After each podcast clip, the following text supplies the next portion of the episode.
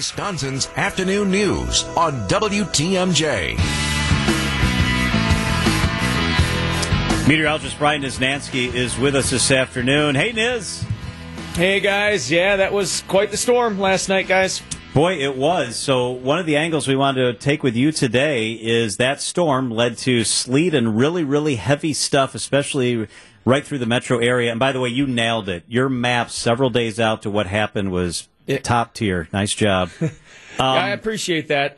Let me ask you about the weight. People dealing with some issues. Yep. Yeah, totally. Go for it. The weight of that stuff at Bayshore, it looks like that was a contributing factor, is what I read from one law enforcement. The snow and sleet that got plowed into one corner of the parking structure there.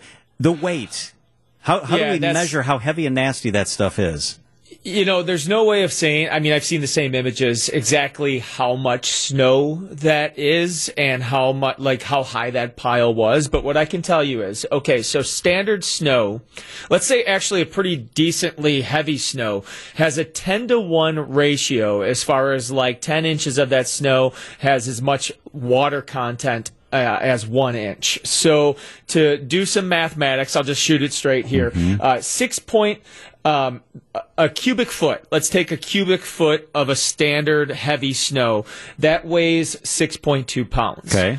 Now sleet has a ratio of 2.4 to 1. So that same cubic foot would weigh 26 pounds, which is 4 times more than standard snow.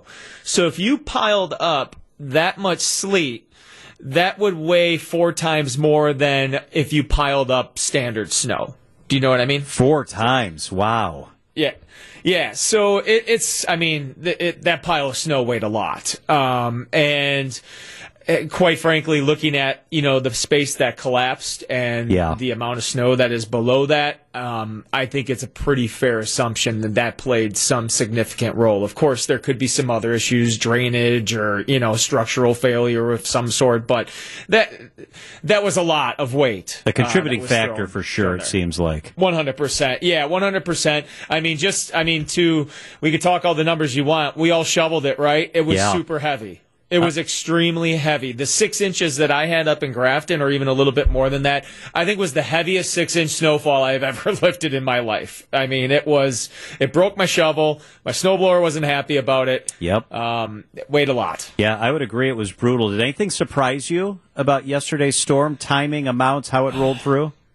You know, I got to tell you, what surprised me is that, you know, with our forecast that everything came together, right? Yeah. You know, you always get a curveball. You mentioned it on the top of the show, and normally I don't like to talk, but we had this one. It was a consensus effort here with Storm Team 4 to nail down the forecast. And you know me that our forecast was actually probably higher than most others, including the National Weather Service. We were only ones who predicted potentially 12 inches up towards Sheboygan. You know, so I got a little nervous yesterday as far as, like, sticking out there that far. But then it panned out. Yeah. I'm glad we were able to alert the public to that amount.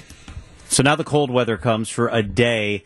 I guess the question is, like, in my driveway, it was sleet, so I tried to get it off as best I could, but in some places my snowblower was really not having it, and it's warm today, so I think when I get home, a lot of it may have melted, the little remnants, but with that little blast of cold air, how will that impact things before we warm up again?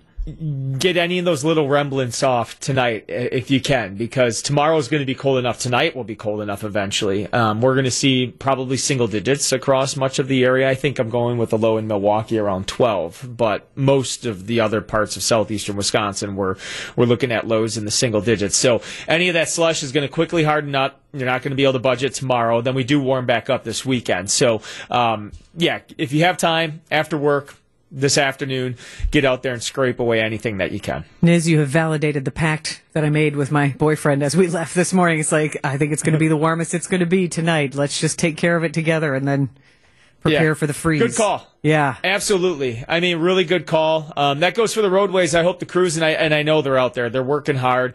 Clear this stuff as much as you can before that cold settles in tonight, because then it's going to be a brick. And maybe if your car is actually parked in, like, okay, so a lot of the times on the city streets, you got the boulders around you and stuff. Try to get out now, because, like, those boulders are going to be, like, denting your car type stuff. Ooh, yeah. You know, It just when becomes you try to get out tomorrow. Like cement. Yes. So do that now. Do all those preparations now because it is going to – I mean, we're not talking like crazy Arctic, blast, but like standard winter cold returns tonight, and all of this really sloppy stuff will harden up very quickly. All right, so lead us through the next 5 days, Niz, beginning tonight. Yeah, absolutely. So, again, tonight we're looking at some cold conditions, 12 for the low in Milwaukee, maybe a few flurries, a little bit breezy, 4 degrees inland. Tomorrow, partly cloudy and cold, a high of only 24 tomorrow, which is about 10 degrees colder than normal. Now, as we head on into Saturday, mostly sunny back up to 35. Sunday, mostly sunny 41. We're going to be melting some of this stuff here this weekend. And then on Monday, 46 with rain likely. It looks like we could pick up like an inch of rain, not freezing rain, normal rain. With this. And then as we head into Tuesday, 40 degrees with a partly cloudy sky. We really didn't talk much about the ice, but there's a lot of people still without power, guys, across the southern spots. Hopefully the crews, with the warmer weather today, they didn't have to worry so much about those branches falling on them, can still make a dent in some of those power outage numbers. Meteorologist Brian Niznansky, good stuff. Thanks for the info, Niz.